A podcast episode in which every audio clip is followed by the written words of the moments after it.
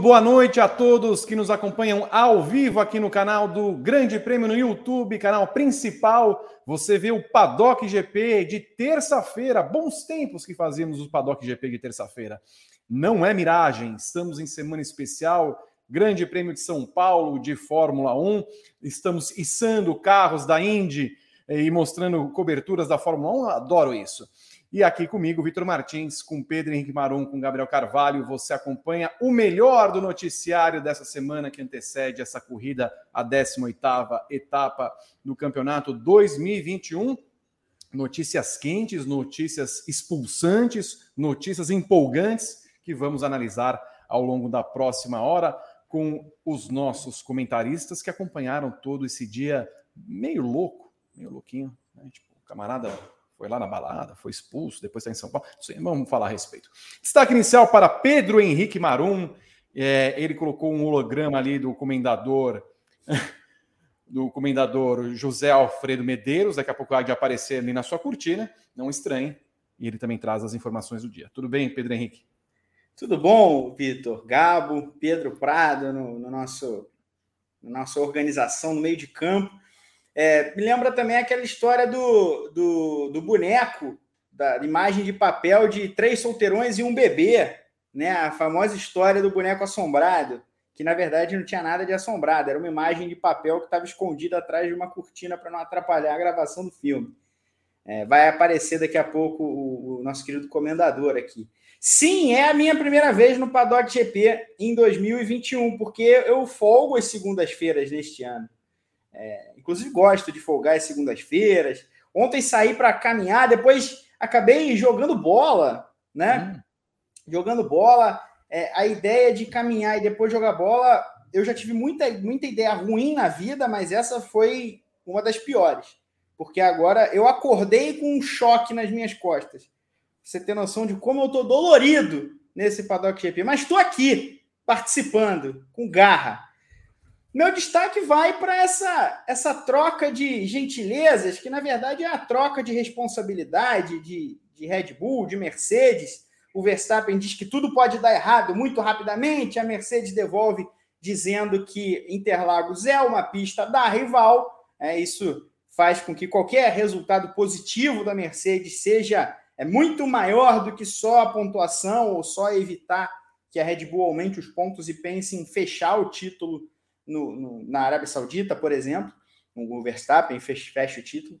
Então, então, acho que essa troca de gentilezas com muita coisa por trás é um já, já começa a semana dando uma, uma pitada de tempero mais interessante para a Fórmula 1. Muito bem, vamos colocar essa mensagem em tela. Sou, espero que esteja bem de saúde e apto para continuar no nosso programa nessa posição sentado na cadeira confortável de sua casa no grande Meyer.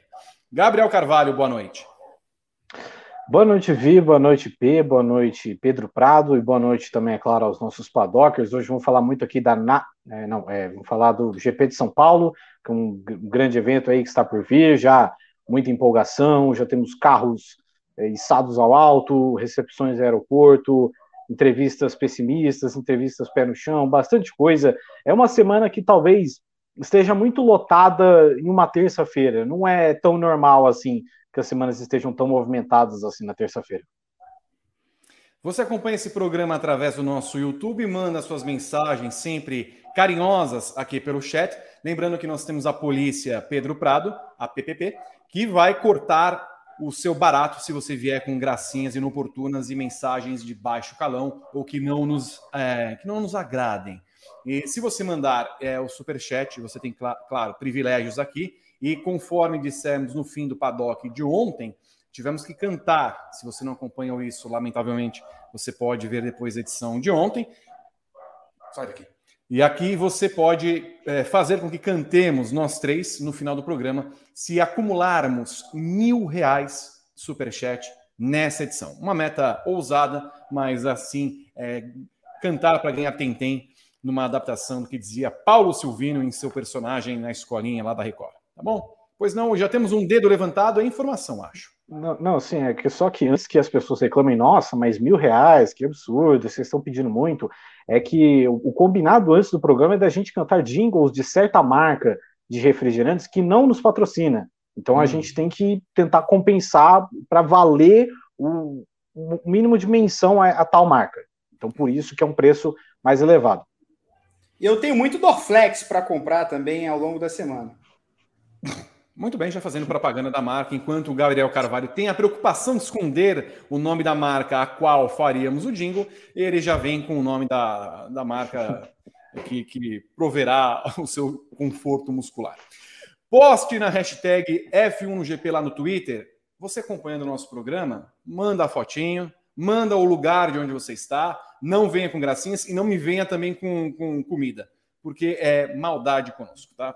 É no horário da janta mas não venha conosco. Pedro Prado, vem aqui só para você dar o boa noite. Como vai o senhor? Boa noite, meus amigos. Boa noite, Vi. Boa noite, Gabo. Boa noite, P. Boa noite, todo mundo que tá ouvindo. Todos bem? Todos bem. Você tá bem? Estou bem, estou bem, muito bem. Eu sei que Polícia Pedro Prado está atento aqui, viu? PPP. Quem muito fizer bem. cassinha vai tomar ban. Já, faz isso. Renato Ribeiro, também a nossa polícia de São Bernardo, também cortando os graciosos, por enquanto, parece que está tudo bem.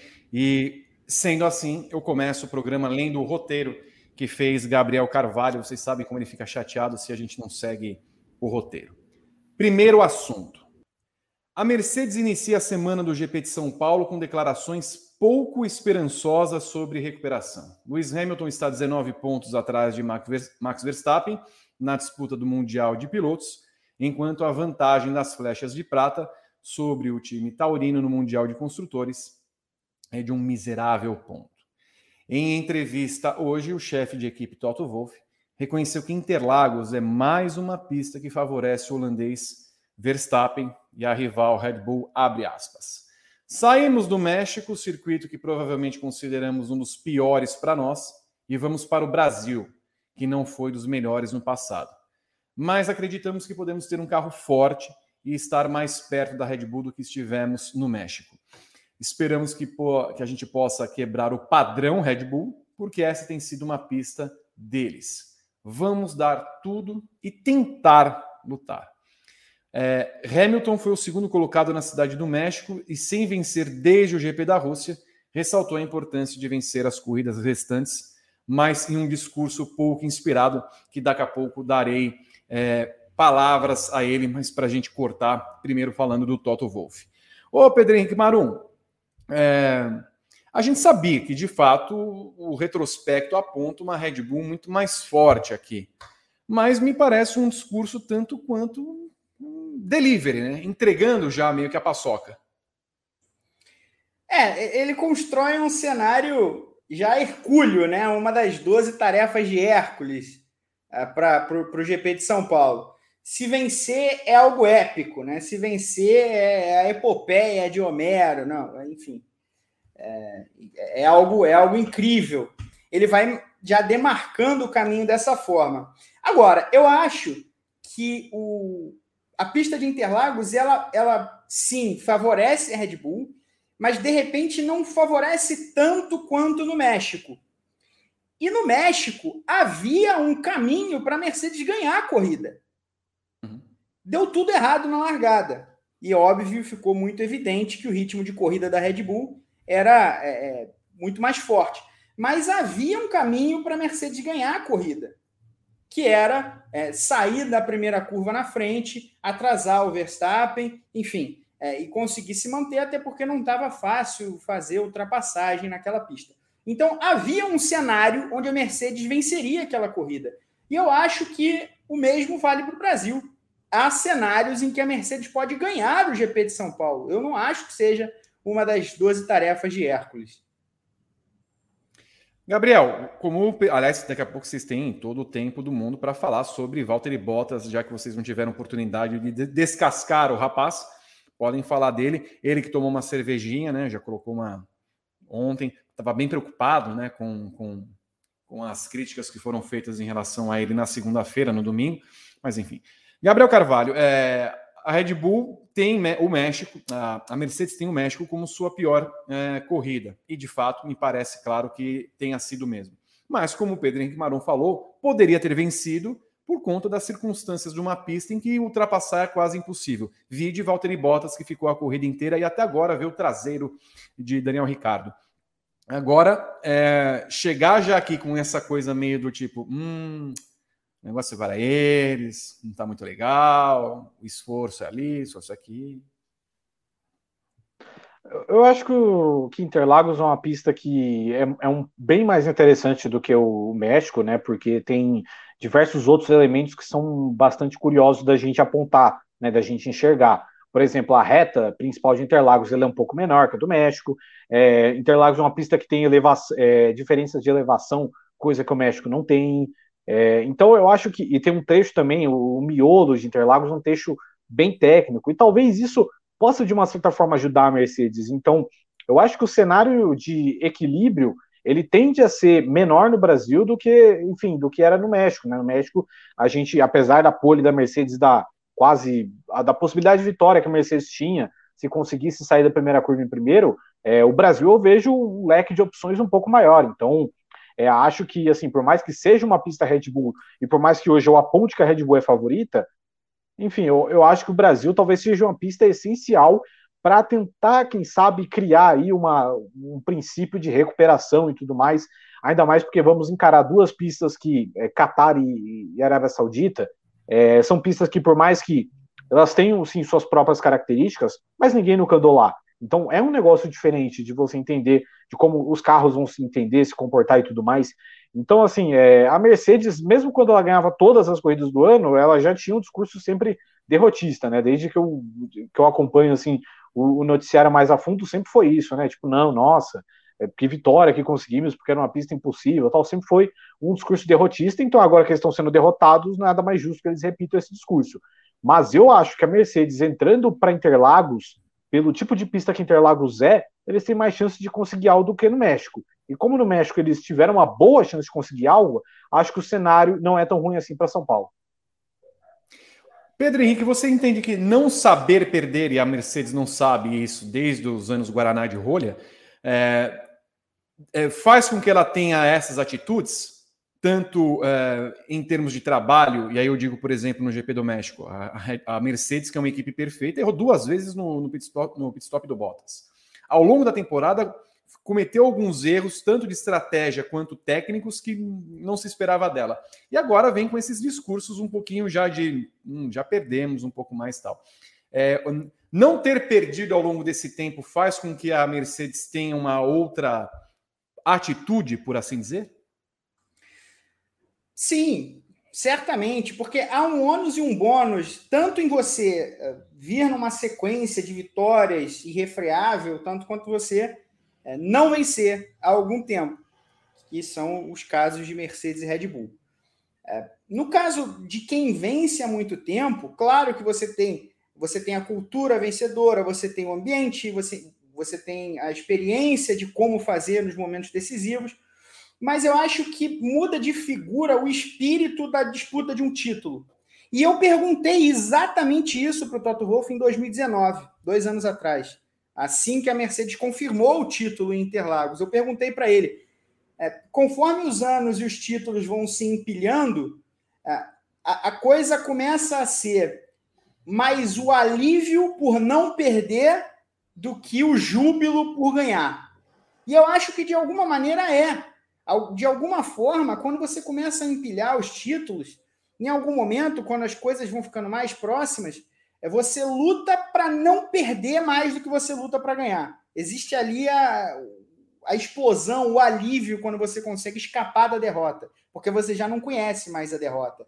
E isso também tem um peso. Tem um peso quando você não só está numa briga, mas você vê que o seu adversário é, ainda que ligeiramente superior, mas superior. E acho que isso é um peso na Mercedes. Aliás, acho não, tenho convicção de que isso é um peso na Mercedes nessa reta final.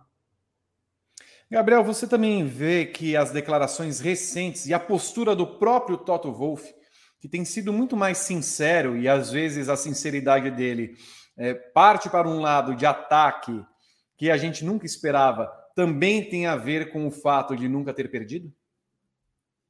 Com certeza, com certeza. Eu acho que quem está na posição de conforto nunca vai é, partir para o ataque ou coisas parecidas, né? Então a gente sempre enxergou o Toto Wolff aí como um, gentleman, porque ele sempre foi o cara que esteve no topo e quem tinha de atacar era a galera que estava abaixo dele, né? Então era a Red Bull, era a Ferrari, toda essa galera que tinha que ir para cima do Toto Wolff. Se não era o caso, ele não tinha que, não tinha nem que é, se dar o trabalho de responder isso ou coisa parecida. E agora, no momento onde a Mercedes está claramente perdendo, está claramente sendo derrotada, é o momento onde ele tem que chegar e, enfim, ele buscar outras alternativas fora da pista, mentalmente, iniciar um certo jogo mental, talvez, para tentar trazer as condições de volta ao, ao controle dele. Então, acho que as duas coisas estão, sim, bastante relacionadas. Por fim, até porque eu falei para vocês, Pedro Henrique Marum, você quer falar de Walter e Bottas? Olha, o, o Bottas é um hum. caso interessante. Eu adoro quando alguém começa com olha, porque vem, vem a batatada. Olha. Ah.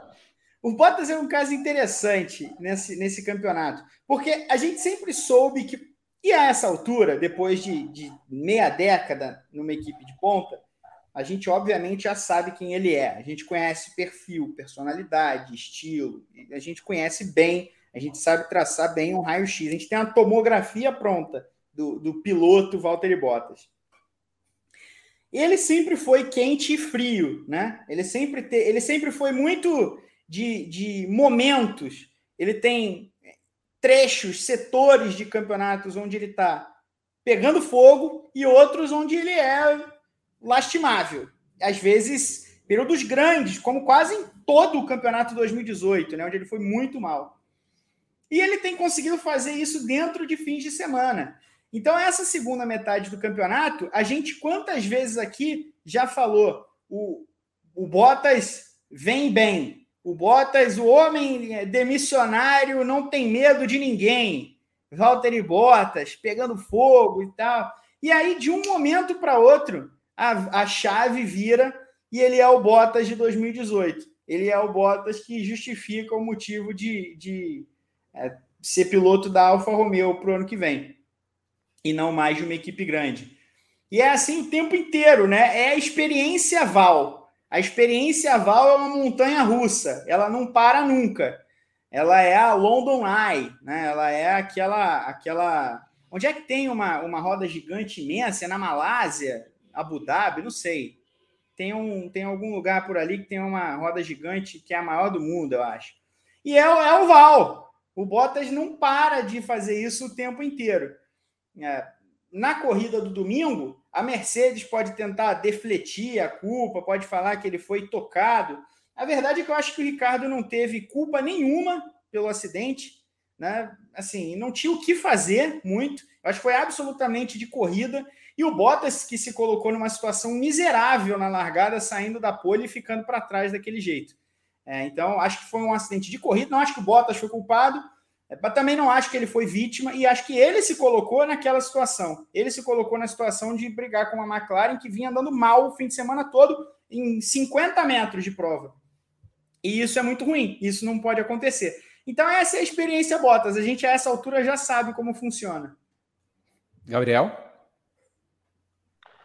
É, é, é, muito isso que o P falou, né, da experiência Val, né, porque, enfim, quando a gente elogiou talvez o que o, o Bottas estava fazendo, né, a respeito é, da temporada dele, indo ao pódio sempre, talvez foram nos momentos onde a gente não estava exigindo tanto do Bottas, né, e aí a partir do momento que você exige algo um pouco além disso, vira uma situação bastante complicada, como foi agora nesse caso do México.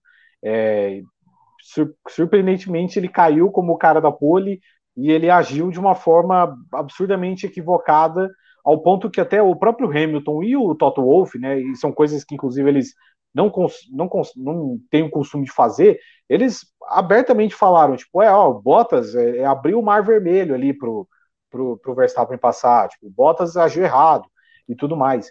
Então é, é, muito aquilo de como você coloca expectativa demais que alguém não capacitado vá exercer tal função.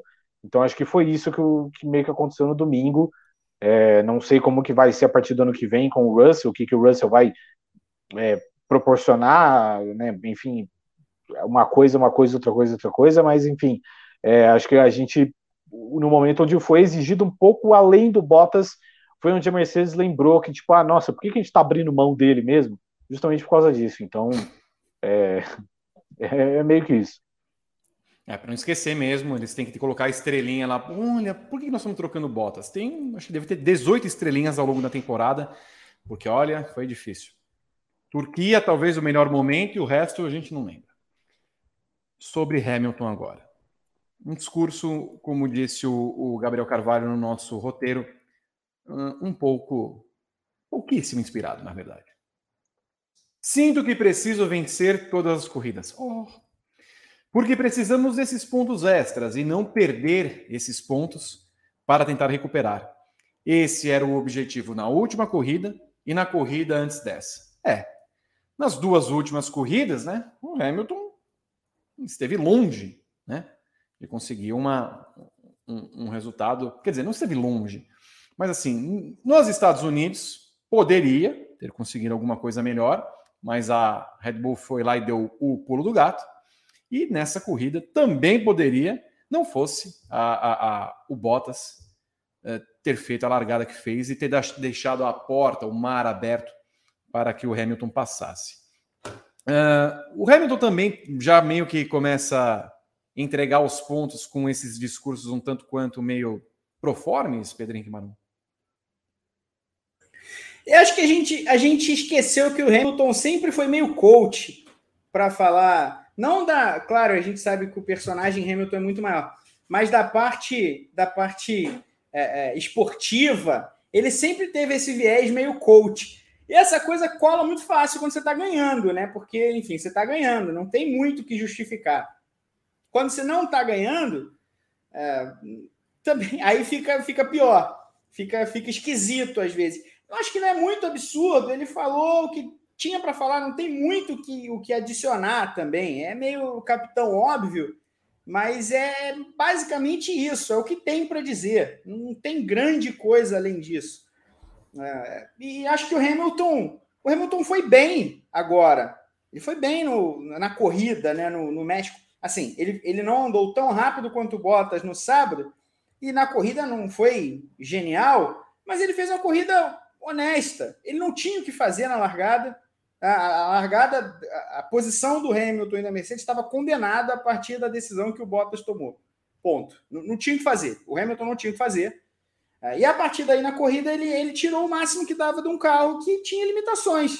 Ele segurou o Pérez no fim, mostrando também que daria, eu acho que se ele, se ele tivesse conseguido abrir uma vantagem na frente, né, se o Bottas tivesse segurado um pouco, enfim, é, creio que ele podia como eu falei, tinha ali um cenário para ganhar a corrida. Em alguns cenários ele venceria a corrida. Então eu acho que ele foi mal, mas não tem o que fazer. É você tem que tirar o máximo que você pode tirar desse carro e esperar que dê certo. E esperar que a estratégia seja perfeita, o trabalho de fim de semana seja perfeito. Ele está pressionado, mas enfim, um piloto de quase 37 anos de idade, 15 anos de Fórmula 1, é, já aprendeu a lidar com a pressão. Isso é nada mais do que natural, não tem também muito para onde correr. Se não aprendeu agora, não vai aprender nunca, mas é óbvio que um heptacampeão mundial já aprendeu. É, então é isso, ele tem que continuar fazendo basicamente o que anda fazendo e esperar que as condições, as circunstâncias se apresentem favoráveis à Mercedes, que a Mercedes tenha um carro é, superior, por exemplo, no Catar e na Arábia Saudita, que ainda são pistas misteriosas então, é, são coisas necessárias para o Hamilton conseguir tirar esse título do Verstappen e, e da Red Bull. É, não duvido que aconteça, claro, não vou duvidar de um heptacampeão mundial, mas existe, existe uma, um caminho turvo para que isso aconteça. É muito complicado, mas ele basicamente tem que fazer o que ele falou e tem que dar alguma sorte nas circunstâncias. É isso, não tem para onde correr também. E Gabriel, ele falou também que o esforço não é suficiente apenas para tentar bater a Red Bull nesse ano. Ele sabe que, no final das contas, o carro da, da Mercedes está um pouquinho abaixo do da Red Bull nesse ano. É, já é meio com uma cobrança também, né? Falando, tipo, ó, eu tô fazendo o meu aqui, eu tô me esforçando o máximo que der, mas aparentemente não é suficiente. E aí resta saber se a Mercedes tem alguma carta na manga e tudo mais. A gente viu que por ser um ano de, de transição de regulamentos é, a galera tá bem é, economizando as questões de atualização e tudo mais, mas acho que o Hamilton, é, por mais que seja um discurso derrotista de uma certa forma, porque ele tava falando, tipo, ah, é, a gente precisa ganhar tudo agora, ou então não vai dar, no momento que houve um pequeno passamento aí, pelo que notei, né? Infelizmente, Pedro Prato, o Pedro Maron se foi. Mas enfim. Se foi. Mas enfim, é, falava sobre o Hamilton que ele tem a noção do que, que ele está precisando fazer, que não adianta é, ah, torcer para abandono do Verstappen, é, nossa, que o motor do Verstappen quebre. Não vai acontecer. O cenário é justamente esse, que é um cenário que ele vai precisar vencer tudo e se aproveitar de todas as situações que vão cair no colo dele. Né? E acho que ao mesmo tempo ele também reconhece que hoje ele não tem mais o carro forte da Fórmula 1, especialmente porque talvez a gente pode até discutir como a Mercedes não soube se valer da grande sequência de corridas favoráveis que ela teve, foi, até foi algo que o, que o Gá falou ontem, né, da sequência ali, que era Itália, Rússia, Turquia Estados Unidos, como a Mercedes saiu perdendo para a Red Bull nisso e como o cenário fica bastante impossível. Então, é, ao mesmo tempo, o Hamilton, ele, é, eu não acho que ele vai entregar os pontos, acho que ele tem um espírito ainda de competitivo, né, uma, uma arrogância, um ego grande o suficiente para ele tentar o máximo que ele pode isso, mas ele meio que já reconhece que não vai ser tão fácil, é, que talvez seja até mais complicado do que em 2016, porque 2016 ele tinha uma situação de, claro, a vantagem do Rosberg quando ele chega no final é maior, mas o Hamilton ele sabe que ele tem o mesmo equipamento que o Rosberg que ninguém mais vai conseguir é, igualar o que eles estavam fazendo. Então, por isso ele faz um esforço descomunal ali no, nas últimas corridas para vencer o que ele pode torcer para dar algum bizu com o Rosberg, o que acabou não acontecendo, e aí a diferença ficou no fim em cinco pontos. Mas acho que o Hamilton ele já mostra uma consciência de que o barco já está meio que embarcando. Eu fico feliz que Pedro Maron tenha voltado, né? Tal qual o comendador em sua primeira morte. Parece que está tudo bem com ele, está saudável, tá, continua ali tranquilo em sua residência, em sua maison lá no Meyer. Marum, Escuta, você acha que em algum momento ali a, a Mercedes e o Hamilton tenham falado alguma coisa na linha? Bom, acho que o foco é salvar o título de construtores? Acho que não, acho que a diferença não é tão grande para isso, né? É, a diferença já foi maior em outro momento em que as coisas pareciam desesperadoras, inapeláveis ali antes, um pouco antes do recesso. E, e a Mercedes conseguiu recuperar com muita astúcia, né? melhorou o carro, é, teve seus momentos de sorte também, mas assim, excelente pilotagens do Hamilton, e voltou para a briga e chegou a liderar o campeonato de novo. Então, não, não acho que a Mercedes pensou em jogar a, a, o, o, pano branco, jogar a toalha branca, tal qual é, Rock Balboa na, na, luta de demonstração entre, entre Van Drago e, e Apollo Creed em Rock 4. É o 4, né, Gabo? É o 4. Por que, você perguntou para ele, não para mim? Porque ele eu sei que já viu. Você eu tenho certeza que não viu. Absurdo. Sabe que eu já tive mais respeito aqui nesse programa. Agora, certamente a Mercedes tem uma, tem uma vantagem no Mundial de Construtores. É uma situação bem diferente. Só que até isso vai se complicando quando o Pérez faz 15 pontos e o Bottas nenhum. E o Pérez vem crescendo na, na, nas últimas etapas, porque era o Pérez e não o, o, o, Verstappen que dava essa grande diferença no campeonato, né, no Mundial de Construtores. Porque a diferença entre Verstappen e Hamilton era pequena e o Bottas tinha quase 40 pontos de frente para o Pérez.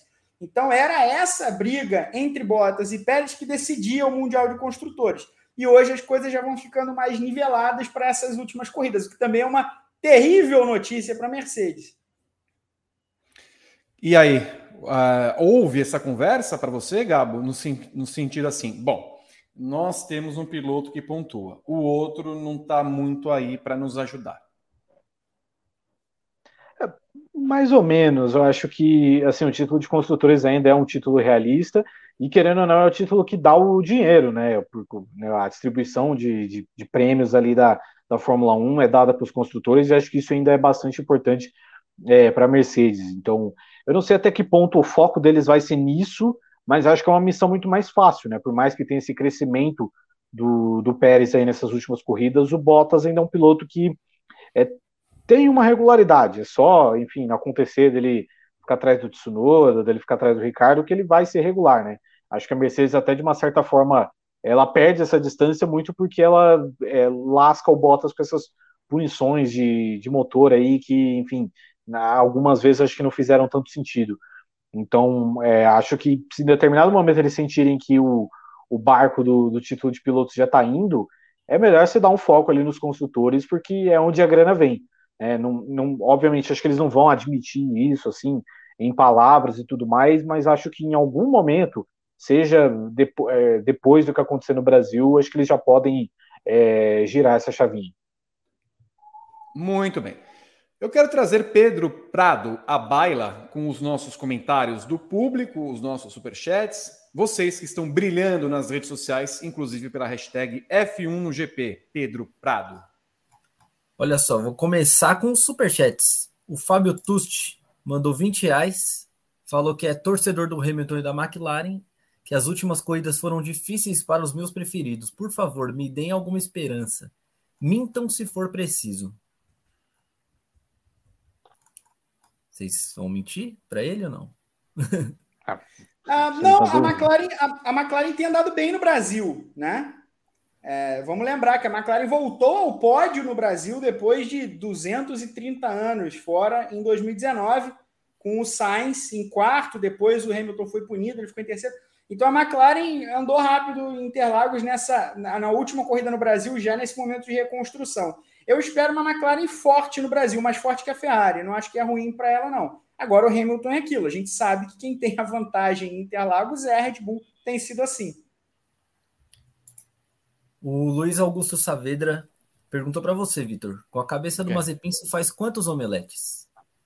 Ali, olha, é, é, ali é avestruz, hein? Dependendo de como for, ali você faz, se alimenta, se alimenta bastante fome tá, tá terrível. Mas se forem ovos de galinha, ali devem caber uns 32 por aí. o Anderson Moura também falou aqui, ó. Verdade que o Lewis Hamilton falou após a corrida que pelo fato do Pérez estar chegando nele, mostra a distância da Red Bull meio que diminuindo. Foi o que entendi no blog do Flávio Gomes. Inclusive o Pedro Henrique Marum e o Gabo podem falar, porque o Hamilton fez stories ontem. Não, não foi isso que eu disse, patati, patatá. É, eu, eu entendi de outra forma. O fato, a questão do Pérez estar chegando nele uh, era a força que a Red Bull tinha. Era aí, ó, tá falando comigo a assistente virtual do telefone. Não sei porquê, mas tá, tá falando. Qual é o nome dela? Não sei qual é. É a do Google. É Google Assistant. Eu não sei se tem o um nome. Mais uma vez, é, provendo os nomes das marcas. Muito obrigado. Você perguntou, eu vou fazer o quê? O senhor dá um nome fictício. Faz que nem o. Assim, sem fazer. Helena, porque é, é do Manuel Carlos, por exemplo. O, o Pérez chegou no Hamilton, porque obviamente a, a, Red Bull tinha um carro mais forte, né? Se, se foi isso que. Desculpa, eu, talvez eu não tenha entendido direito. É, mas eu não, acho que não está falando em relação ao campeonato, está falando em relação à corrida. De fato, a Red Bull tinha um carro melhor, mas a gente já sabia disso antes, não foi nenhuma surpresa. A gente, mesmo quando a Red Bull fez a, a Mercedes fez a pole no sábado, a gente já sabia que a Red Bull tinha uma vantagem é, interessante em ritmo de corrida. A questão era, e a gente falou antes da corrida no nosso, no nosso briefing, né, Vitor? A questão era: se a Red Bull tomar a frente na largada, acabou a corrida. Mercedes não vai pegar. A questão era se isso ia acontecer. Mas a gente sabia que existia uma vantagem da Red Bull e ficou comprovada. Você ia falar, Gabo? É, eu não ia mencionar, mas assim, acho que pode ter sido uma, uma cutucadinha assim no Pérez, assim, de tipo, nossa, é, melhorou tanto ao ponto que o, o, Pérez está muito mais próximo.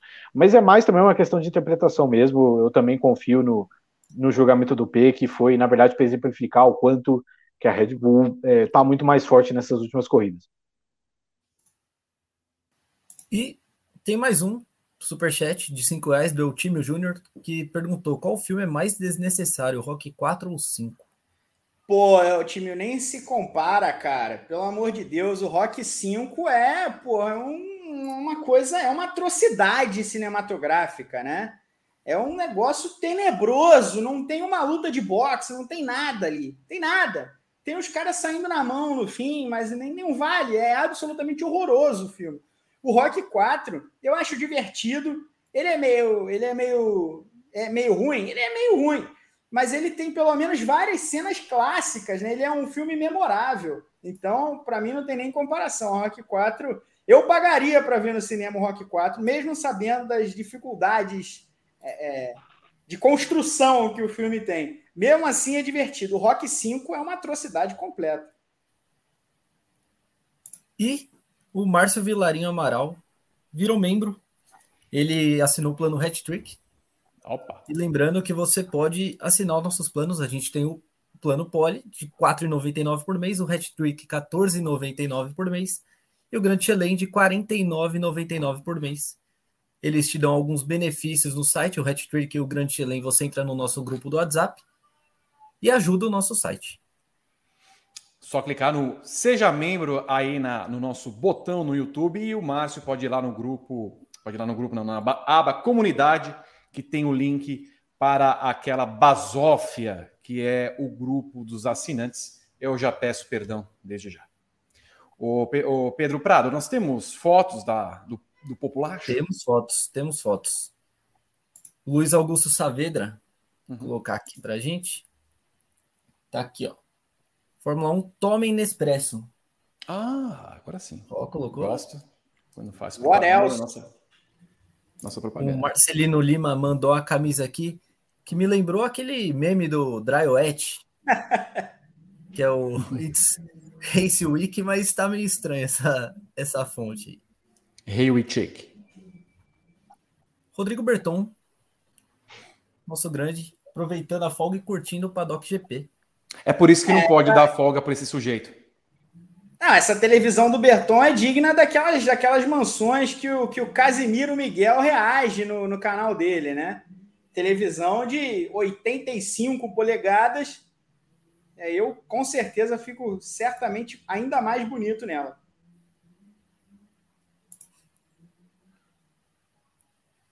E é isso. E aí, Não tem mais? Qualquer coisa vocês me chamem. Tem mais que eu vou colocando aqui. Ah, bom aos pouquinos.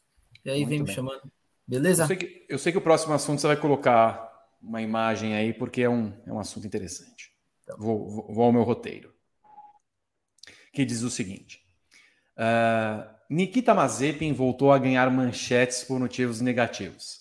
Em vídeo que circula nas redes sociais, o piloto da Haas é visto expulso de uma balada no México. Poucas informações surgiram sobre o ocorrido apenas de que era uma festa pós-corrida bancada pela Red Bull, na qual Mazepin andava junto de Alexander Albon e George Russell. O piloto que está em São Paulo, já postou storyzinho, ah, estou aqui em São Paulo, não se manifestou, ninguém se manifestou sobre o ocorrido. Mas eu me, eu me pergunto, é, assim, oh, por que só apronta, Pedro Henrique Marum? Por quê? Por que não faz uma coisa decente? É, é complicado de falar porque a gente não sabe direito o que aconteceu, né? Mas ele estava ali no empurra-empurra com, com, com algumas pessoas.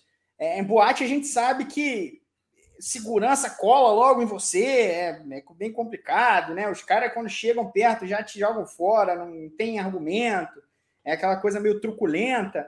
Então, a questão com o Mazepin é que a gente já parte do princípio que ele está errado, né? Porque é, ele está errado o tempo inteiro. É, é muito difícil ele estar tá certo em qualquer argumentação na carreira e na vida dele. Então, é, a gente sempre parte do princípio que ele está ele tá no lado errado da história. Mas não sei o que aconteceu. Agora, é curioso que depois de tanto tempo, o, o, o Mazepin é o primeiro piloto desde Adrian Sutil a se envolver numa briga de boate no meio da temporada. É uma bela stat. Não sei por que não colocamos uma, uma notícia falando disso no Grande Prêmio. Eu nem lembro como. Quando foi? Em 2014, 2013, alguma coisa assim? Eu acho que foi antes, acho que foi 2011, não? Nossa, algo assim. Faz tempo. Faz tempo. É, muito bem. Oh, aí, vamos, vamos ver a imagem. Olha.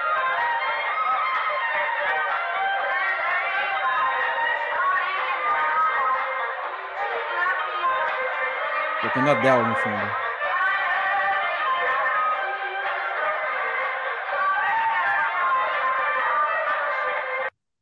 Rolou ali um dedo no si e, grita, e gritaria, foi enxotado da balada, Rolling the Deep no, ao, ao fundo, Gabriel Carvalho. É bom, eu só fico feliz que nesse caso de, de brigas em boates aí, né, como teve o Adrian Sutil, não teve nenhuma garrafada, né, porque foi naquilo que o camarada se envolveu, né, camarada lamentável, inclusive, o, o Adrian Sutil. É, mas enfim, é, por mais assim que eu abomine completamente o conceito de boates, baladas, assim, é, das coisas que eu entendi do, das minhas experiências próprias, é que você tem duas chances de ser expulso. Uma, porque você está desrespeitando o funcionário, dois, porque você está importunando alguém. Então, não duvido que seja isso que tenha acontecido. Mas achei curioso até ele estar tá na companhia ali do álbum, do Russell, que eu sempre achei ele um cara muito mais é, isolado né, do, do grid da Fórmula 1 em si. Mas parece que a galera tá meio que tentando acolher ele, né? Esses tempos atrás aí trocou capacete com o Alonso e tal, mas enfim. É, não, não vejo outros dois motivos que fariam alguém ser removido uma balada se não forem esses. Ô, Gabo, se alguém começar a brigar, tipo, tiver um empurra-empurra ali, também tem expulsão. Então pode ser também, também um motivo. Bom, olha, e também avisamos que se passarmos de mil reais hoje aqui na nossa meta do programa, além do jingle daquela marca que ainda não podemos citar, nós cantaremos Adele na versão Martinho da Vila, é, já que ela deu uma, deu uma afanada ali na música do nosso devagar, devagar, devagar, devagar. Cantaremos a música inteira. É, e o Mazepin também pouco importa o que o rapaz faz. Próximo assunto, que é o. Ah, esse assunto é um, é um assunto quente.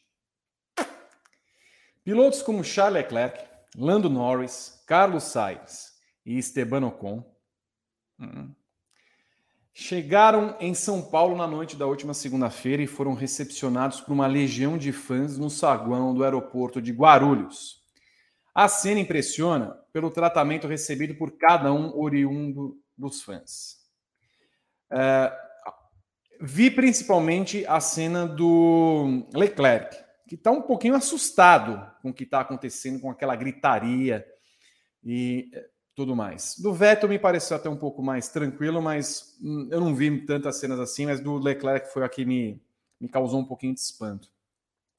E falando em torcida, a gente viu ao longo do dia o que aconteceu em relação à torcida no futebol, né? sobre o Jailson, goleiro do Palmeiras, que foi entregar uma camisa do Palmeiras para uma criança é, na arquibancada domingo na Vila Belmiro, no jogo Palmeiras e Santos.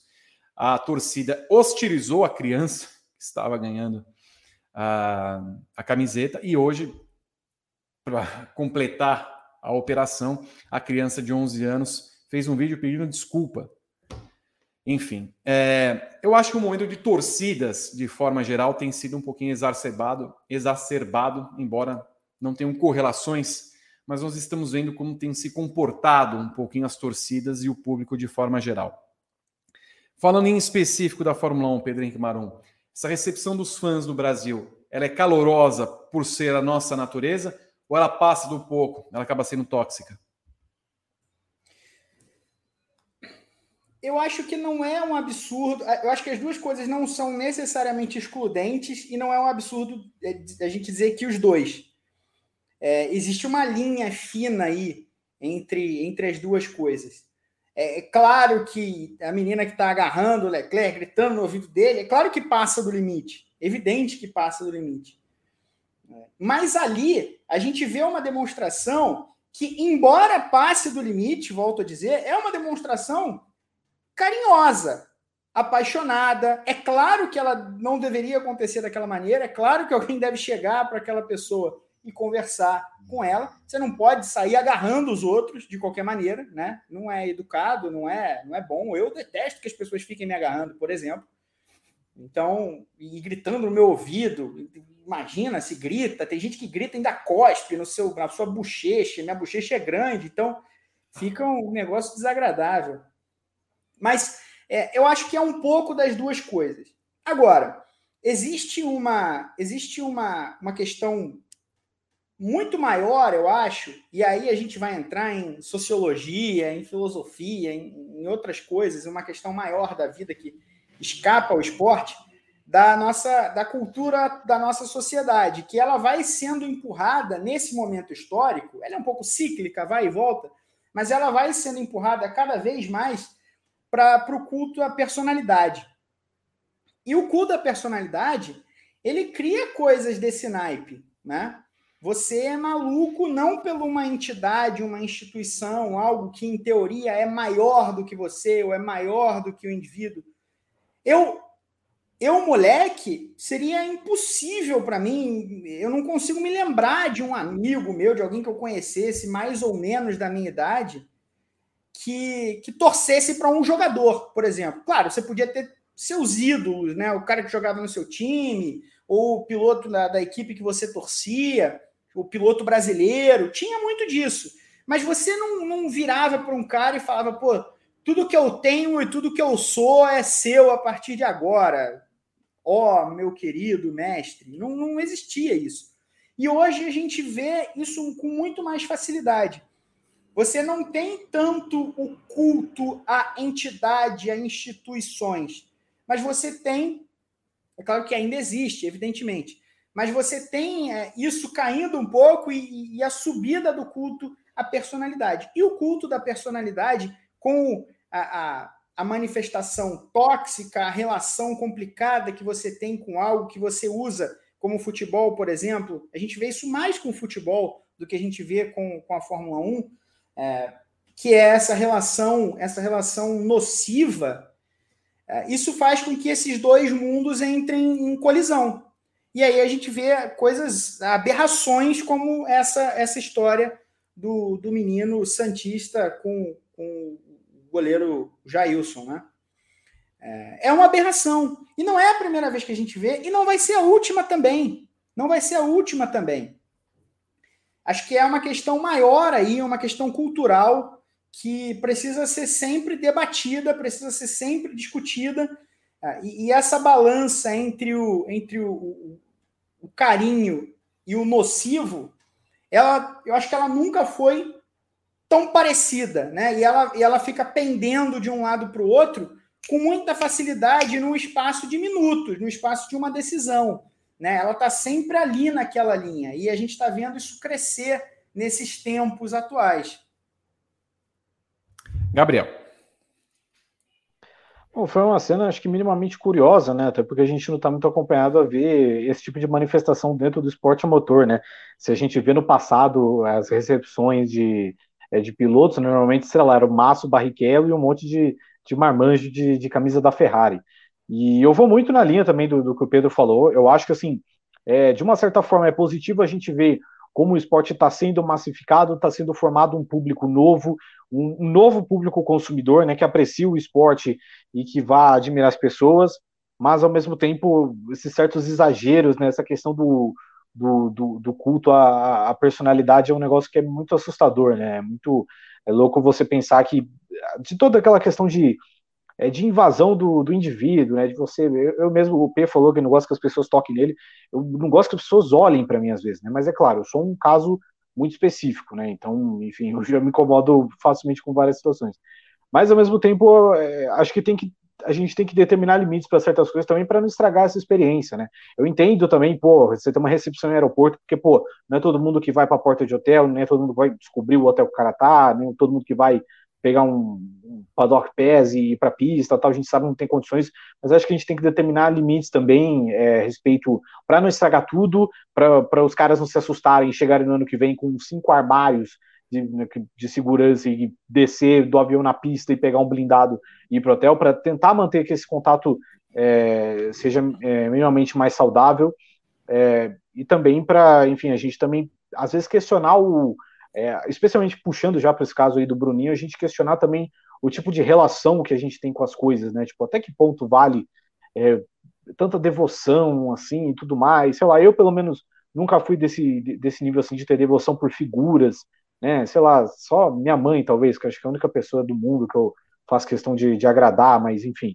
É, ah. Acho que esses episódios servem para a gente questionar um pouco as nossas relações em si com, com pessoas e com com personalidade, se vale tudo a pena. Mas fora isso, eu achei é, curioso e achei acho legal que a Fórmula 1 esteja alcançando um, um, nível de popularidade no Brasil é, desse nível. Mas eu, eu até puxa, pedi para o Pedro para puxar o comentário do Renato, que ele fala que tem 487 pessoas nos assistindo me olhando agora. Eu digo que de pessoa fica me olhando no ônibus, sabe? É um negócio que eu não gosto, mas é, é só isso. Eu só queria completar, Vitor, porque eu estou vendo uhum. o pessoal falar, jogador, piloto, que sempre sempre deu entrevista, sempre teve fã. Claro, eu não estou dizendo que o culto da personalidade foi inventado em 2015, não é isso. E, e também vi os comentários da Silvia, Silvia Palazzo está comentando aí, foi muito melhor que um monte de macho junto destilando homofobia. Evidente, evidente. Eu não acho de nenhuma forma que o que aconteceu foi criminoso, que é um absurdo. Nada disso. É, só acho, acho, que é, acho que é legal, acho que é normal o pessoal ir comemorar, ir no aeroporto, receber o ídolo e tal. Pô, dar, passar aquele sentimento que é muito ímpar e que a gente sabe que o público brasileiro é, faz muito bem. É, nesse sentido, o público brasileiro é muito caloroso de fato. Só que tem alguns limites que você precisa, aos quais você precisa se ater. É basicamente isso. Mas se a gente for falar de, de toxicidade da relação com o esporte, é claro que não é uma imagem como a do Leclerc que a gente vai mostrar também. Tem coisa muito mais grave o tempo inteiro. E a, e a ligação com o indivíduo é claro, como eu falei, que acontecia há 30, 40, 50 anos em qualquer esporte, né? Tem um monte de foto aí, sempre puxa alguém, o James Hunt, seminu do lado de um carro. É, enfim, existe desde que o mundo é mundo, claro. É, e aqui a gente vai falar de, de obras da comunicação, obras teóricas geniais, como Os Olimpianos, de Edgar Morin, por exemplo, onde ele, onde ele traz essa, onde ele tenta dissecar essa, essa discussão sobre, sobre como se formam essas figuras quase que sobre-humanas da, da relação midiática né, que elas têm com a, com a mídia de maneira geral, não só a imprensa, mas toda, toda a questão de comunicação de fato. É, e aí a gente vai numa discussão muito, muito, muito maior. Mas as redes sociais, a, é, a conexão direta dessas pessoas, o discurso direto com os fãs, a proximidade que os fãs sentem quando tem o Instagram, porque elas percebem, elas, elas têm a percepção de que o Hamilton, o Leclerc, o Verstappen ou o Neymar está falando diretamente para eles. Então a ligação fica muito mais próxima, o mundo o mundo se, se encurta, sabe aquela coisa da dobra temporal, que é a única imagem que sempre em filmes de, de ficção científica quando tem, quando a viagem entre galáxias e tal, o, o, o, início dessa viagem é sempre o mesmo, né? Não é percorrer a distância inteira, mas é dobrar o universo para fazer essa distância é, ficar muito mais curta. E essa é a questão, essa é a maravilha e também o problema do mundo do Instagram, do mundo do, enfim, dessas redes sociais que aproximam tanto é, faz com que isso foi potencializado nos últimos anos por causa dessa discussão direta. Mas não começou em 2015, não começou ontem. Muito bem. Você citou o Edgar Morin.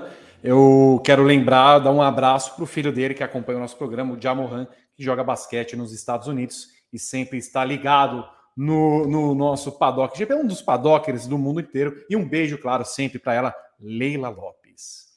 Vamos para o próximo assunto? Posso mudar o assunto?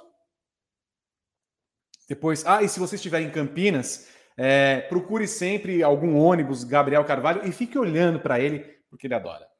Uh, vamos para o próximo assunto. Segundo a revista italiana Auto Sprint, a Alfa Romeo já tem data para anunciar o companheiro de Valtteri Bottas em 2022. O time chefiado por Frederic Vasser vai tornar pública a escolha no dia 16 de novembro, se você estiver acompanhando o programa hoje, dia 9, portanto, na próxima terça-feira. Quem ocupa a vaga na atualidade é o deus italiano Antonio Giovinazzi. Na temporada 2021, o piloto somou apenas um ponto e não deve ser mantido para um quarto campeonato pela equipe até depois das declarações pouco amistosas que o Giovinazzi deu depois da corrida, é, falando que a estratégia da Alfa Romeo foi uma porcaria e foi mesmo contra ele, foi uma, uma estratégia contra ele no GP da Cidade do México. Na lista de favoritos para assumir o posto surge o chinês Guan Yu Zhou, da academia da Alpine, que guia pela UNI Virtuose na Fórmula 2. Se for confirmado, será o primeiro chinês titular na história da Fórmula 1 da Fórmula 1 e trará alta quantidade de dinheiro em patrocínios. E a China, que confirmou a sua permanência no calendário da Fórmula 1, não para o ano que vem, mas 2023 a 2025, certamente no calendário, para nossa alegria, porque a Fórmula 1, pelo jeito, vai colocar 30 etapas e que se dane todo mundo. Primeiro de tudo, Gabriel Carvalho, a Alfa Romeo, a, a Alfa Romeo acerta ao abrir mão de Giovinazzi? É, acerta, acho que não tem como a gente fugir muito disso. O Giovinazzi é um piloto que veio com a pompa muito grande, é, tanto pelo que ele fez em categoria de base, e, e, acho que especialmente por aquele conceito assim de o próximo piloto sempre vai ser o melhor. Então, por exemplo, o Giovinazzi ele entrou no fim no lugar do, do Marcos Ericsson, né, que era sempre alvo é, de reclamações, então o sentimento sempre fosse, ah, nossa, que, que o Ericsson está fazendo na Fórmula 1, sendo que você tem o Giovinazzi aí, e o Giovinazzi não compensou tanto essa expectativa que foi colocada em cima dele, era piloto Ferrari e tudo mais, então acho que fica difícil de acreditar que não, não é uma decisão errada da Alfa Romeo, um cara que acho que teve é, espaço suficiente na Fórmula 1 para tentar é, se desenvolver e tudo mais, ele teve um início meio tortuoso, deu uma melhoradinha aqui, mas não foi aquela melhoradinha assim ao ponto de nossa, esse cara tá atraindo pontos para o Alfa Romeo, tá conseguindo desempenhar além do que o carro pode, tá muito melhor que o Raikkonen. Nunca foi muito que isso, né? E acho que essa temporada é uma temporada assim de oportunidades perdidas e que um piloto que mesmo não é a melhor versão do Kimi Raikkonen que estamos vendo agora, mas o Kimi Raikkonen se capitaliza dentro das oportunidades que surgem, né? Então é, fica difícil de discordar da Alfa Romeo por é, eliminar o Giovinazzi mas existem questionamentos a respeito da próxima opção, né? Se é uma opção tão boa assim, e se é uma opção que vai entrar também nessa discussão do próximo piloto sempre é o melhor, porque era assim com o Marcos Ericsson. Quando o Ericsson é, foi dispensado, quando o Ericsson corria na Fórmula 1, todo mundo falava, nossa, é o próximo que vai ver melhor, o Giovinazzi é melhor. E aí, no fim, não foi tão bom assim. O Deus italiano se vai para a nossa tristeza, Pedro Marum, ou tanto faz? É, é, eu concordo com tudo que o Gabo falou, mas é curioso, né? Porque o, o Giovinazzi não é um piloto maravilhoso. Ele se valeu em algum momento nas categorias menores de ser mais velho que os seus concorrentes diretos. É, isso faz muita diferença com, com jovens. Mas a gente olha para o cenário da Fórmula 1 atual e a gente vê as equipes apostando sempre nos pilotos jovens. Né? E a gente mais ou menos imagina que o nível do Giovinazzi é esse e não vai mudar muito. E ele já vai fazer 28 anos, né? É meio estranho eu falar que o cara vai fazer 28 anos, como ele é mais novo que eu, né? Como se eu estivesse falando de um senhor de idade. Mas é, é, para a Fórmula 1 atual, né, é, é esse, essa, é, esse fluxo, essa, essa junção de, de pilotos já não tão jovem e o Giovinazzi, porque a Fórmula 1 tem um grid muito jovem, ele acaba sendo um dos pilotos mais velhos da Fórmula 1, né? É, mais do que metade do grid é mais, no, mais nova que ele. Acho que 12 ou 13 pilotos são mais novos que ele. Tinha, teria que parar para fazer a conta, mas acho que é mais ou menos isso. É, e aí você tem pilotos que podem ser excepcionais, né? Que a Alfa Romeo imagina que podem ser excepcionais no futuro, que não é o caso do Giovinazzi. Então acho que é um, é algo esperado, é, é uma decisão normal, não tem muito como criticar. O Giovinazzi vai seguir a carreira dele, acho que mostrou bastante na Fórmula 1 para seguir a carreira em outras categorias interessantes, grandes, não sei se no WEC, na Indy, onde diabos que ele vai correr, mas vai correr em algum lugar, vai continuar sendo piloto profissional, tenho, tenho certeza. E, Gabo, o Guan Yu Ju é o nome ideal para assumir a vaga ou estamos sendo injustos com Oscar Piastri e outros tantos? Ah, não é assim o nome ideal e tudo mais.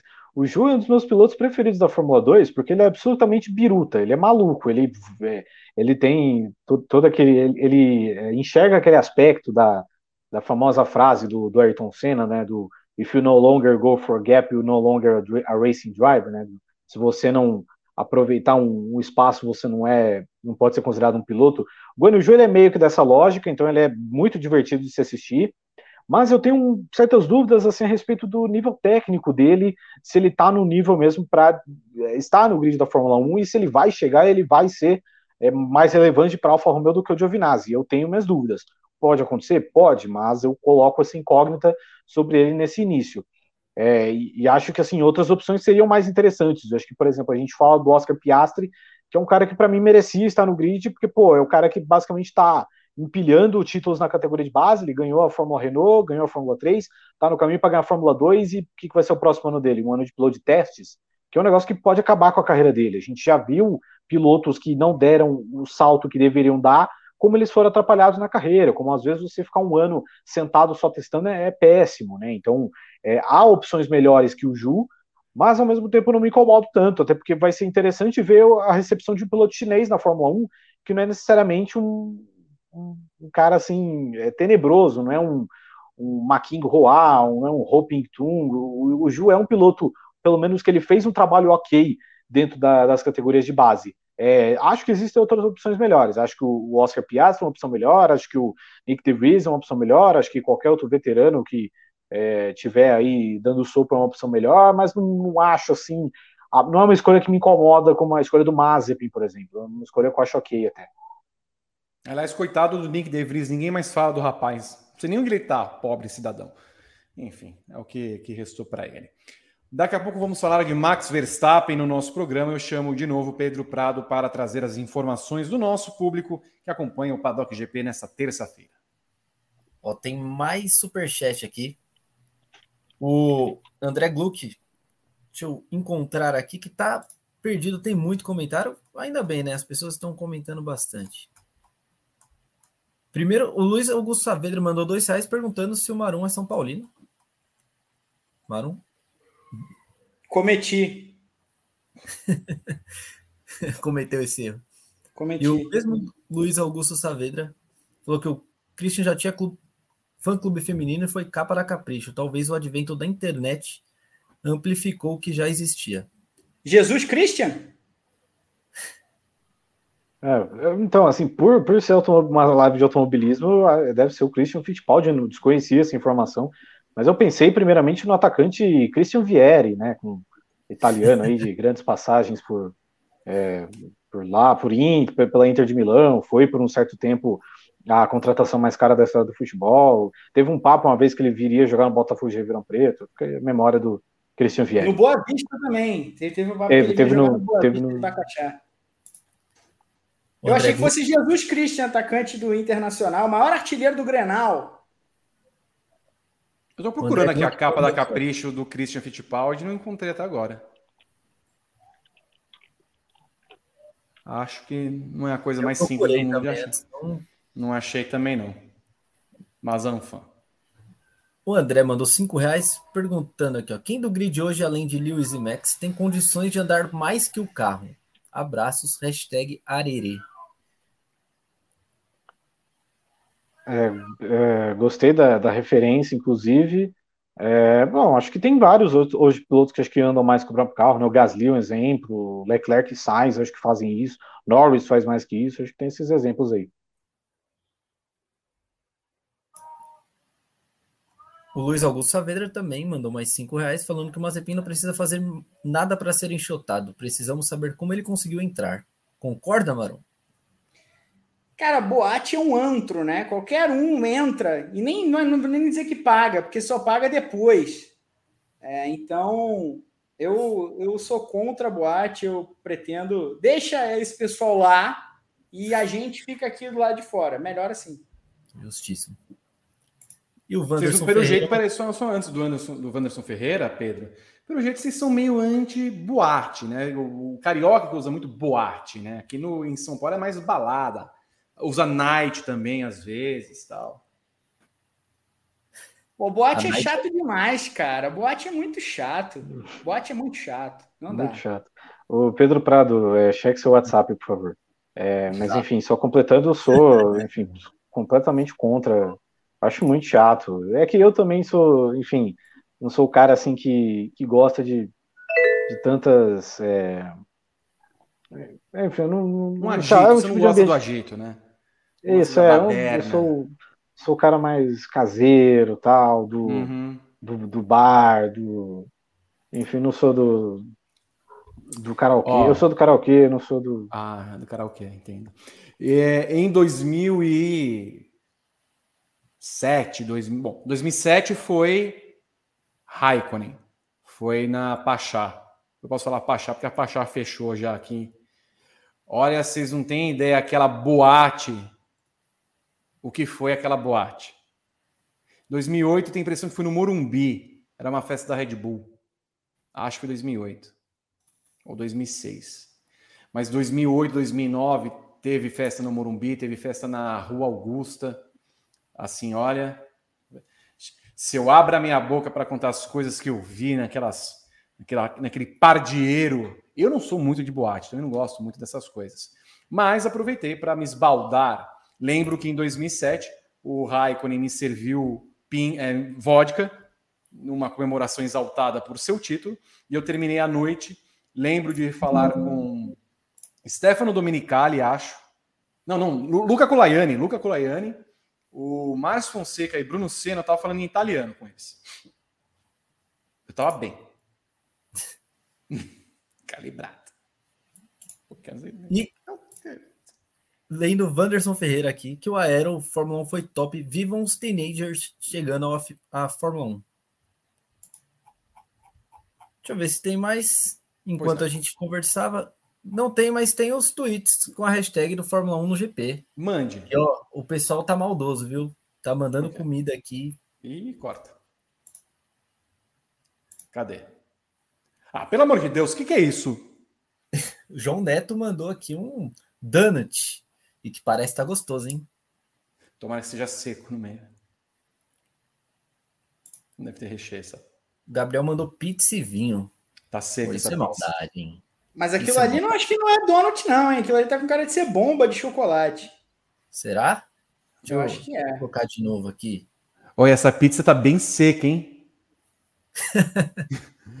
essa bomba aí é uma explosão de sabor, porém seco também. Ah, tá, tá com a cara boa. Essa eu quero que você comente, Vi. Quem, quem? Que, não, é Carlos, de novo, me ama. É impressionante como me ama. Só tira o logo do GP para eu ler uma parte ali. Se você conseguir, por gentileza. Aí, agora sim. Eu não aguento mais Mazepin fazendo basófia no mundo, na vida, na Fórmula 1. Chega, eu não aguento mais. Martins Vitor, 2001, a anunciar ao receber a notícia da expulsão de Nikita no México. É isso. Quem é que vai fazer a montagem de Vitor Martins como personagem de O Grito? de Edvard Munch. Eu tô, Não. agora eu tô na guarda. Tem Não. mais duas imagens aqui. O Rodrigo Cota mandou. Ele tá sempre também acompanhando a gente. Falou Fórmula 1 no GP. Peraí, será que entrei no canal certo? Cliquei no Grande Prêmio, mas parece a Ilha dos Barbados. Brincadeiras à parte, assistindo mais um paddock com as notícias da Fórmula 1. Vitor, Mônaco é tradição. KKK. Nem, não, não, não, não, não. Corta. Eu, Tradição eu é a escola, é a escola da, da, da, carioca, que não sei nem que série mais tal, se a tradição ainda existe depois da queda que teve. Tem tradição ainda no, no em algum grupo, Marum? Tem, a tradição, se não estou enganado, subiu no último carnaval para o grupo B, talvez. A, a tradição, uns quatro, não, tem mais tempo. Há uns sete anos, talvez, a tradição reformou a quadra, virou uma casa de shows até importante lá no. Lá em, na verdade, a tradição fica ali em Vila Valqueire, né? Mais ou menos. Né, um pouco depois de, de Madureira ali. Mas, enfim, tem bastante evento lá, inclusive. Muito bem. O, esse tipo de lugar você não frequenta, né? Também. Esse tipo de lugar eu frequento, pô. Ué, porque não é, não é, não tem som, não, tem, não é uma balada, não é uma boate sambística?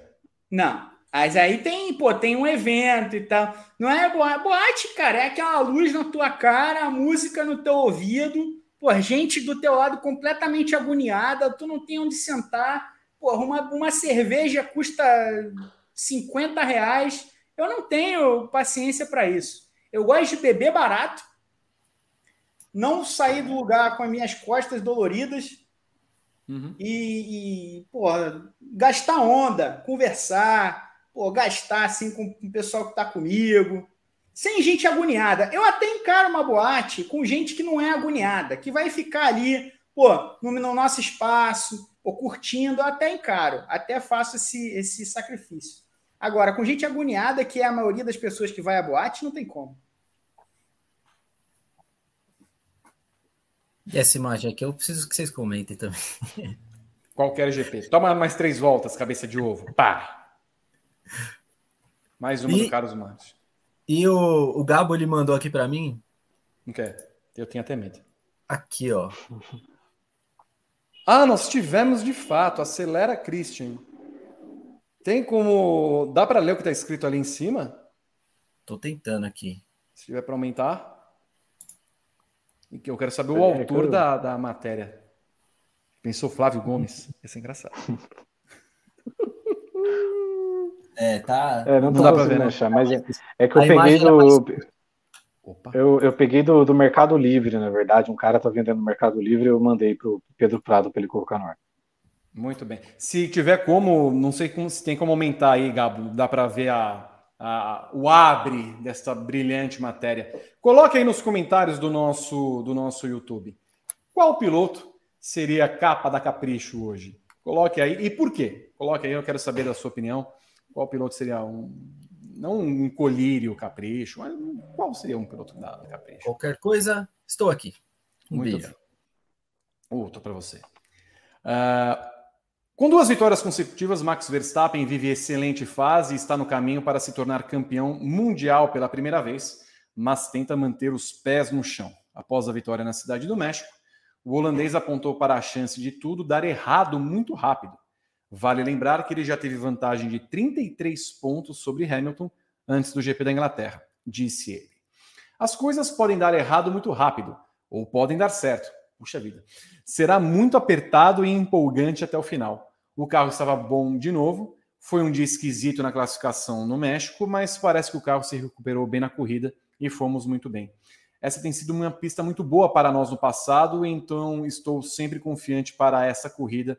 E isso aconteceu de novo, disse o holandês sobre o GP do México e ele já está aqui no Brasil, desceu em Brasília. Talvez tenha ido visitar a pista de Brasília que vai receber o final da Stock Car esse ano. Ai meu Deus, mas enfim, o não quero entrar no, no assunto. O olha, ele já está naquele clima de controlar o, o já ganhou, né, o Gabriel Carvalho.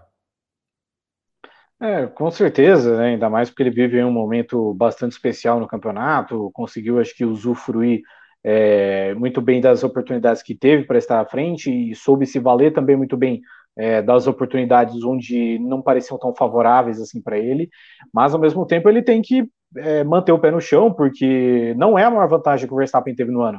A gente precisa lembrar que antes ali do GP da Inglaterra, o Verstappen esteve 32, 33 pontos à frente, e de repente, em um passe de mágica, né, em um Hamilton atingindo ele na Cops e um, um Bottas, é, a vantagem ele se viu em desvantagem, se viu oito pontos atrás e precisou correr para recuperar a situação. Então acho que o, o ideal para o Verstappen é manter mesmo o foco, manter o pé no chão, que o título está bastante próximo. Se ele ganhar no Brasil, muito provavelmente ele já abre uma distância suficiente para ganhar o título já na Arábia Saudita. Então é meio que se controlar também nessa reta final, não pensar que está tudo ganho, porque enfim, do outro lado ele tem o melhor piloto da história concorrendo contra ele. Então tem que manter a calma e, manter os pés no chão mesmo para é, não deixar que esse discurso de já ganhou suba a cabeça. O controle desse discurso também passa pelo fato, Marum, do que falamos agora há pouco sobre o quanto o peso das palavras foi importante ao longo dessa temporada, do tipo, se ele disser qualquer coisinha fora do prumo, a Mercedes, ah, é? Você falou isso, filha da mãe? Espera um pouquinho.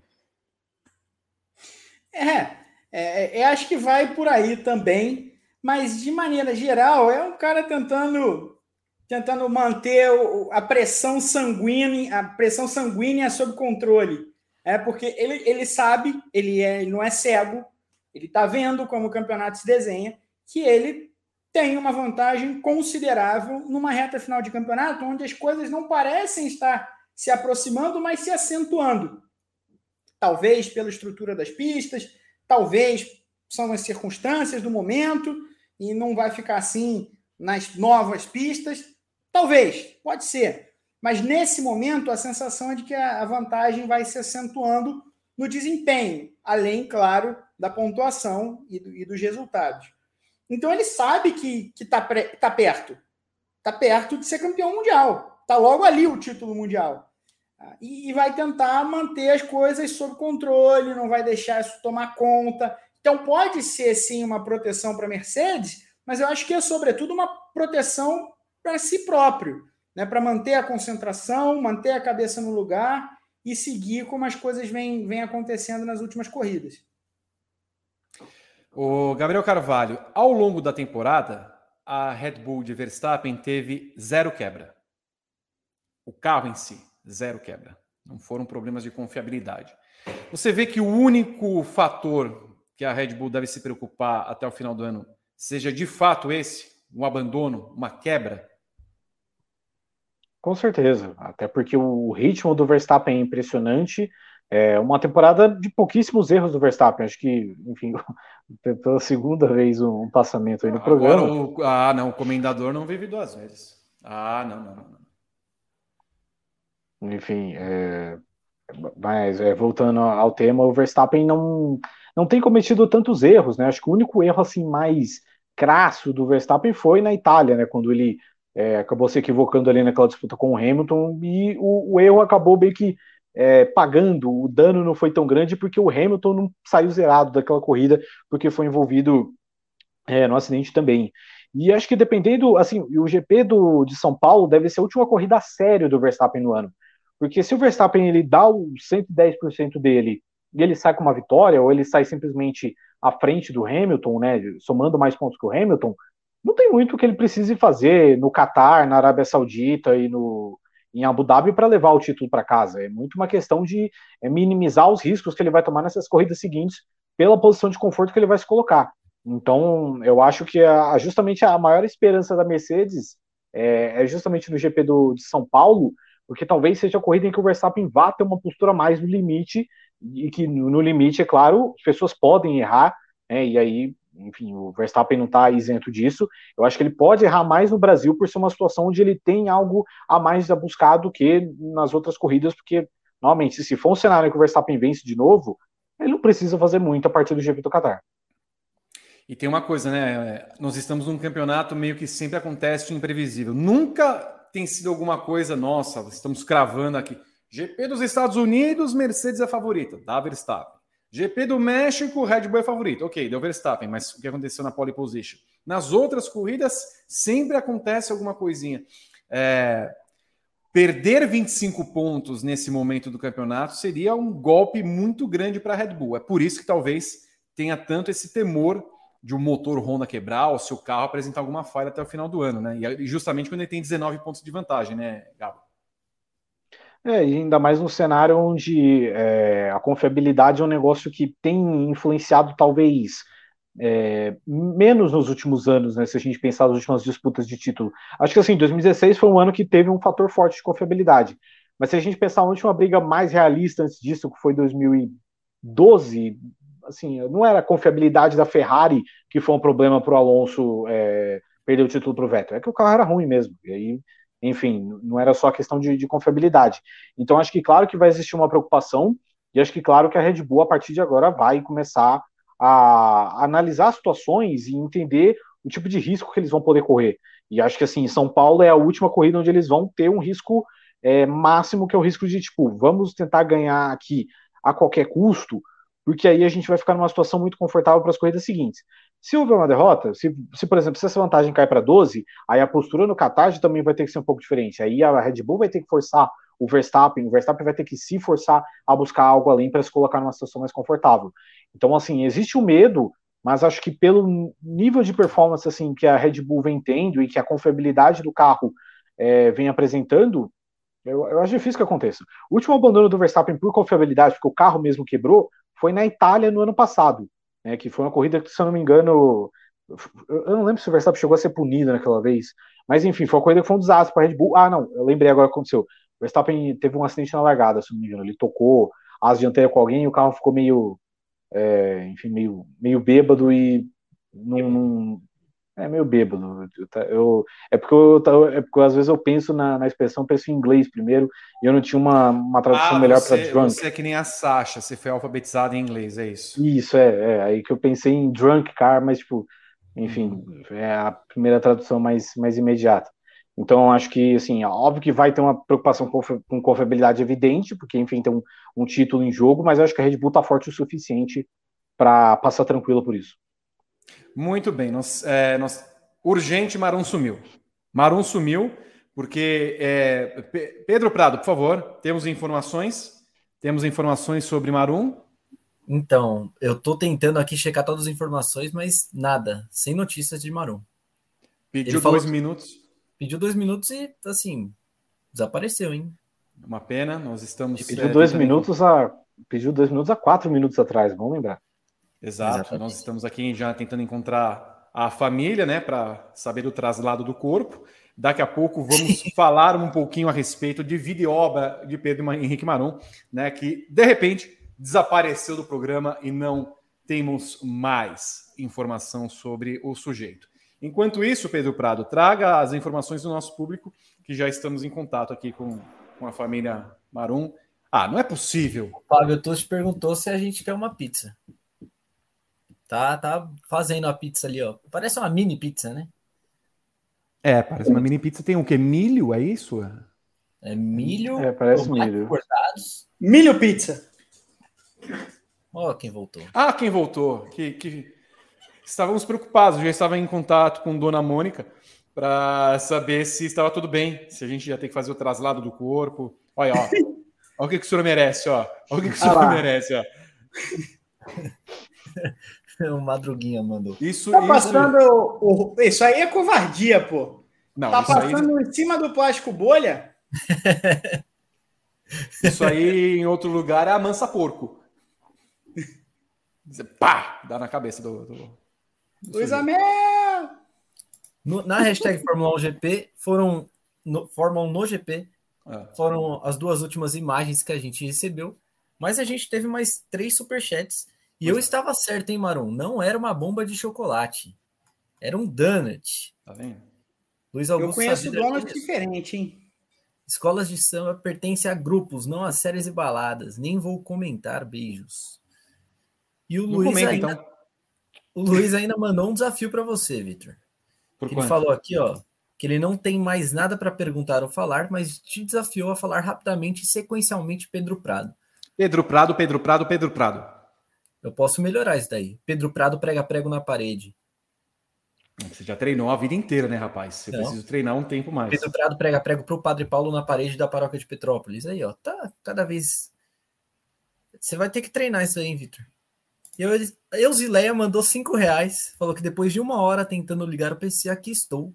Voltando no início para assistir, mas está valendo. O que não dá, é, no que não dá é para ficar sem assistir. Ficar sem assistir vocês. Tudo bem. Olha, deixa eu falar uma coisa para vocês todos. Amanhã, quarta-feira, teremos Paddock GP. Teremos Paddock GP. Eu não sei a escalação, nem lembro qual é a escalação, mas às 19 horas nós teremos Paddock GP. É, estaremos todo mundo na cobertura. O Gabriel Carvalho estará na cobertura. Não, se bem que o Gabriel Carvalho estará de folga amanhã, né? Sim, estarei de folga amanhã. Que maravilha, que, que teteia. Pedro Henrique Marum, não. Pedro Prado. Hum, folga? Folga amanhã. Amanhã Rodrigo Berton estará de volta aqui para a nossa alegria. Eu acho que Evelyn Guimarães estará de volta amanhã no nosso programa, é, junto com Gabriel Curti, o Fernando Silva. Não, o Fernando Silva também está de folga. Quer dizer, todo mundo folga na frente. Nossa, é uma folga. Eu sei que o Fernando Silva vem de Sumaré para São Paulo para iniciar os trabalhos da nossa cobertura é, aqui do GP de São Paulo. Gabriel Curti, que está acompanhando, veja você. Quem deu folga para o Gabo? Pois é. Quem é que vai fazer o roteiro do programa amanhã? Tem uma coisa para a gente ver, hein? Então, por favor. É, Gabriel Curti amanhã vai ver Charles Leclerc. Espero que, que agarre no pescoço dele e dê beijos, assim como as pessoas fizeram no aeroporto. Estará lá para isso. E Rafael da Silva Coelho por 2024. Pedro Prado de Petrópolis. Certa feita, no outro debate em que estive presente, mais uma vez foi cunhada. A bermuda é o funk das óperas na concertação das roupas. Vocês concordam com essa afirmação? Qual vestimenta poderia aparecer noutra analogia? Não sei, não entendi nem essa. Eu também não. não eu, eu, queria, eu, eu queria entender o que, que, seria o que, que seria o consertação das roupas, mas enfim. Falando em, em Bermuda, teremos Fernando Silva no em Interlagos nesse fim de semana. é, enfim, se ele aparecer com a bermuda jeans dele, nós vamos ter uma conversa séria, Fernando Silva. Eu espero que você tenha aposentado a, a, aquele trapo e não me apareça com essa bermuda sem vergonha em Interlagos nos quatro dias. E Gabriel Curti ficará responsável por isso, tirará fotos para a gente colocar no TikTok, inclusive. Vídeos e fotos para a gente colocar se Fernando Silva vai devidamente vestido ao, ao autódromo de Interlagos. Gabriel Curti vai de gola V, inclusive, ele me informou. Ó, tá só porque Gabriel Curti usou uma camiseta em gola V na segunda-feira, está sendo tratado dessa forma. O Gabriel Curti fica bem em qualquer roupa, qualquer, na bermuda, é, de sunga. Aliás, vocês que, que têm casa no, na, na, na, em São Paulo, no, no, litoral de São Paulo, vocês podem encontrar Gabriel Curti, que ele vai fazer parte da GP Tour a partir de janeiro. Fará é, apresentações ao vivo na praia para vocês todos. É, do GP na Praia, que é o nosso novo programa em 2022. Temos mais algo, Pedro Henrique Maron? Você está bem, só para saber? Está tudo bem? Está tranquilo? Tá, tudo bem, tudo bem. Okay. Ah, eu só queria, já que é para encerrar, eu só queria destacar a análise belíssima que escreveu o Gabriel Carvalho hoje no, no Grande Prêmio é, sobre, sobre Kyle Larson, a NASCAR, enfim. Eu não sei se ele vai querer falar sobre o assunto um pouquinho, mas tá muito boa e vocês deveriam dar uma olhada. Gabriel Carvalho. Sempre convido todos a acessarem grandeprêmio.com.br barra NASCAR, lá do topo vai estar tá lá a análise que eu fiz sobre o Kyle Larson, que é uma crítica, né, um desabafo a, a todo esse discurso de, de volta por cima, de superação, e questionar algumas coisas né, da, da nossa própria sociedade, como a sociedade ela lida com o racismo, até que ponto a gente perdoa o, o racismo e a gente coloca racistas em, em posições de, de, de evidência. É, causou certo incômodo aí nas redes sociais, sinceramente não li nada, tenho mais o, o que fazer, mas convido todos vocês, é claro, para é, consumirem é, esse texto. Acessem grandepremio.com.br, vocês têm toda a cobertura da NASCAR, da Fórmula 1, ao longo da semana do GP de São Paulo. Quinta-feira já estaremos em Interlagos para a cobertura em loco com Fernando Silva e Gabriel Curti. E, claro, toda a retaguarda com Gabriel Carvalho, com Pedro Henrique Marum, com Pedro Prado, com Rodrigo Berton, com João Pedro Nascimento, com Pedro Luiz Cuenca. Juliana Tesser e Ana Paula Cerveira estarão na cobertura da MotoGP. Talvez esteja esquecendo sempre de alguém. Evelyn Guimarães, claro, não podemos esquecer dela.